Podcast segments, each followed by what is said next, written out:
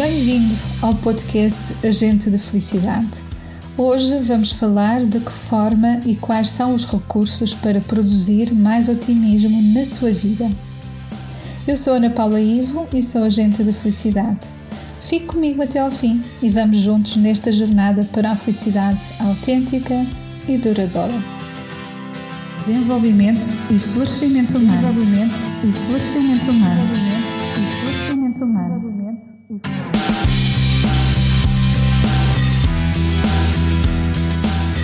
Agente de Felicidade, com Ana Paula I.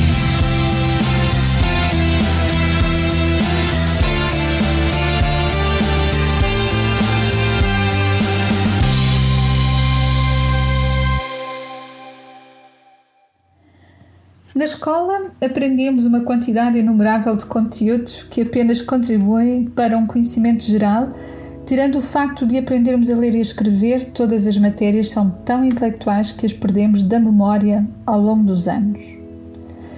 Este conhecimento pode até ser interessante, mas na maior parte das vezes não o é e tem por objetivo formatar, em vez de formar.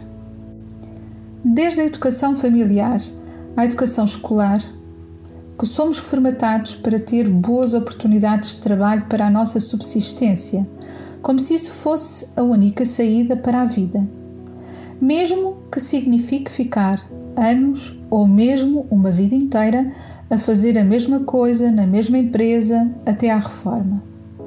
E perguntar-me-ão desse lado: mas isso está errado? Não, não está errado, desde que isso seja uma escolha pessoal e consciente. A minha geração, que talvez também seja a sua geração, foi empurrada para os estudos com os olhos postos na esperança de, com isso, encontrar um futuro próspero, trabalhando para uma grande empresa, como se alguém pudesse prosperar dessa forma. Mas a minha geração também foi educada para ter, bem diferente daquilo que vemos hoje nas gerações mais jovens, que se recusam a esses dogmas imaginários de apenas ter eles preferem dizer não a um trabalho precário para serem aquilo que desejam e querem ser.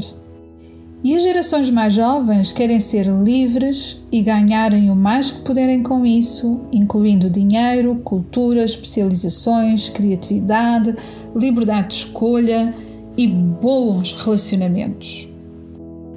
E que bom que ia ver esta juventude tão mais feliz e mais descontraída. Quantos jovens hoje trabalham fora das suas licenciaturas porque sabem que têm o poder de escolher serem aquilo que quiserem ser? Eu pessoalmente adoro observá-los. Eles sabem dizer não quando consideram que é injusto e sabem dizer sim quando isso é justo e lhes faz sentido. Eles parecem não ter medo do futuro e são muito mais minimalistas, porque a sua mentalidade é ser. E essa liberdade permite-lhes serem o que quiserem, da forma que puderem e onde puder ser. Acima de tudo, não têm pressa. Parecem saber esperar pelos momentos certos. Para a minha geração, que talvez também seja a sua geração, isto parece tudo menos normal. A sua descontração confunde-se com o deixa andar. As suas certezas confundem-se com arrogância. E quando dizem não a um trabalho que a nós nos parece um trabalho de sonho, confundimos isso com irresponsabilidade e preguiça. Mas então os jovens têm razão ou não? Eu penso que sim, que os jovens têm razão. Eles abriram mão de tudo o que lhes ensinamos em termos de sobrevivência e o nosso exemplo deixou de ser um modelo apelativo para eles. Será que estão realmente errados? ou será que estão realmente certos? Então fiquem comigo e vamos juntos refletir. Vamos repensar as nossas vidas. Algum de nós recebeu por educação como criar estratégias para fazer acontecer, saber administrar e multiplicar a vida, desde o material ao imaterial, desde o dinheiro aos relacionamentos. Algum de nós recebeu educação emocional, hoje conhecida como autoconhecimento, para desenvolver abundância? Ou teremos recebido ordens para replicar a mentalidade da escassez, que é o medo de não ter? Algum de nós recebeu educação espiritual não religiosa, antes filosófica, para aprender a identificar e a praticar os princípios da vida e desenvolver a verdadeira e real prosperidade? Pois é, a falta desta educação colocou-nos numa posição de absoluta sobrevivência a todos os níveis da nossa vida. E acreditem ou não, até os mais bem-sucedidos o foram dentro deste modelo de sobrevivência e de escassez. Isto representa uma vida inteira a fazer sacrifícios de toda a ordem, que é, na verdade, a mentalidade da sobrevivência e da escassez. E perguntarão vocês desse lado: mas então, Ana, temos salvação? Sim, não só temos salvação, como todos nós, seres humanos, podemos aprender. Seja o que for, e neste caso, podemos aprender a mudar a vida. A psicologia positiva não é pensar positivo. Isso não é possível, tão pouco, quando a mentalidade é de sobrevivência e de escassez.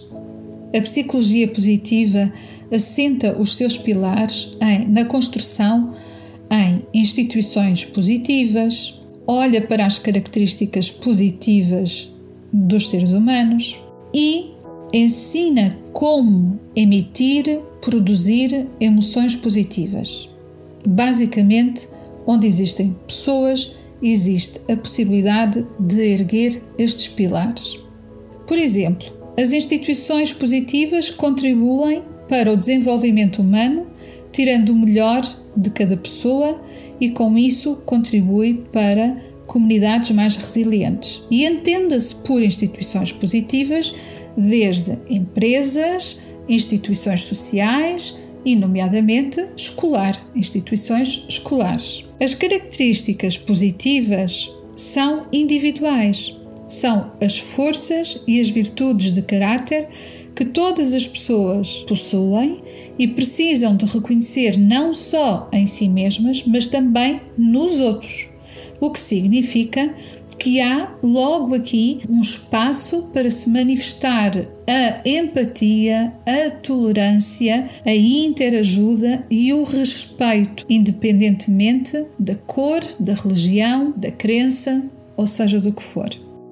As emoções positivas são, na verdade, recursos intelectuais, físicos e sociais que existem em todas as pessoas, em todos os seres humanos. E todos podem aprender a desenvolver estes recursos para turbinar a produção de emoções positivas. Portanto, psicologia positiva não é pensar positivo, é ser positivo. Mas isto parece um pouco complicado, dirão vocês desse lado e não estou a ver bem como posso criar mais otimismo na minha vida. Claro que eu compreendo, por vezes até parece utópico, por não estarmos habituados a pensar e a refletir no sentido da abundância e da prosperidade plenas, que são, na verdade, os conteúdos reais do florescimento humano. Podemos sempre começar por algum lado. E neste caso, podemos começar por colocar em prática os princípios da vida, para sair da mentalidade da sobrevivência, que inclui a escassez, o medo de não ter, o medo que falte, o medo de que não chegue o suficiente. E sabia que isso é uma doença mental. E é verdade. A escassez e a mentalidade da sobrevivência é uma doença mental. A importância desta reflexão, que aparentemente até pode parecer pessimista, tem a intenção de abrir novos canais na sua linha de pensamento e de emoções. Todos fazemos sempre o melhor que podemos e o melhor que sabemos. Mas eu também lhe posso afirmar que todos nós, todas as pessoas, todos os seres humanos, possuem verdadeiramente um potencial que lhes permite chegar à excelência, criando maior bem-estar e mesmo criando felicidade verdadeira e autêntica. Mas para isso precisa de compreender, em primeiro lugar, os principais princípios que regem a vida e que lhe dão a oportunidade de criar mais otimismo para a sua vida. E mais otimismo significa mais bem-estar a todos os níveis: físico, emocional, mental, psicológico e espiritual. Falaremos desses princípios no próximo podcast, que será a parte 2 do podcast de hoje.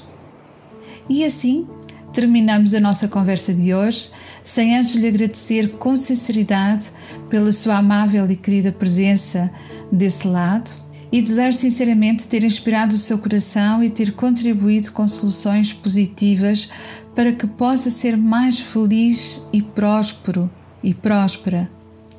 A Agente de Felicidade regressa na, na próxima segunda-feira, às 21 horas, como habitualmente, para mais uma conversa com mais soluções positivas para continuar a florescer plenamente. Entretanto, gostaria de relembrar a importância de apoiar a rádio online do canal Portugal Místico e tem muitas formas de o fazer voluntariamente e também de deixar ficar os seus likes e os seus comentários que nos incentivam a fazer mais e melhor para que possa alcançar o bem-estar e a felicidade. Fique com o meu carinhoso abraço e até para a semana para o podcast 2 deste tema para criar mais otimismo na sua vida.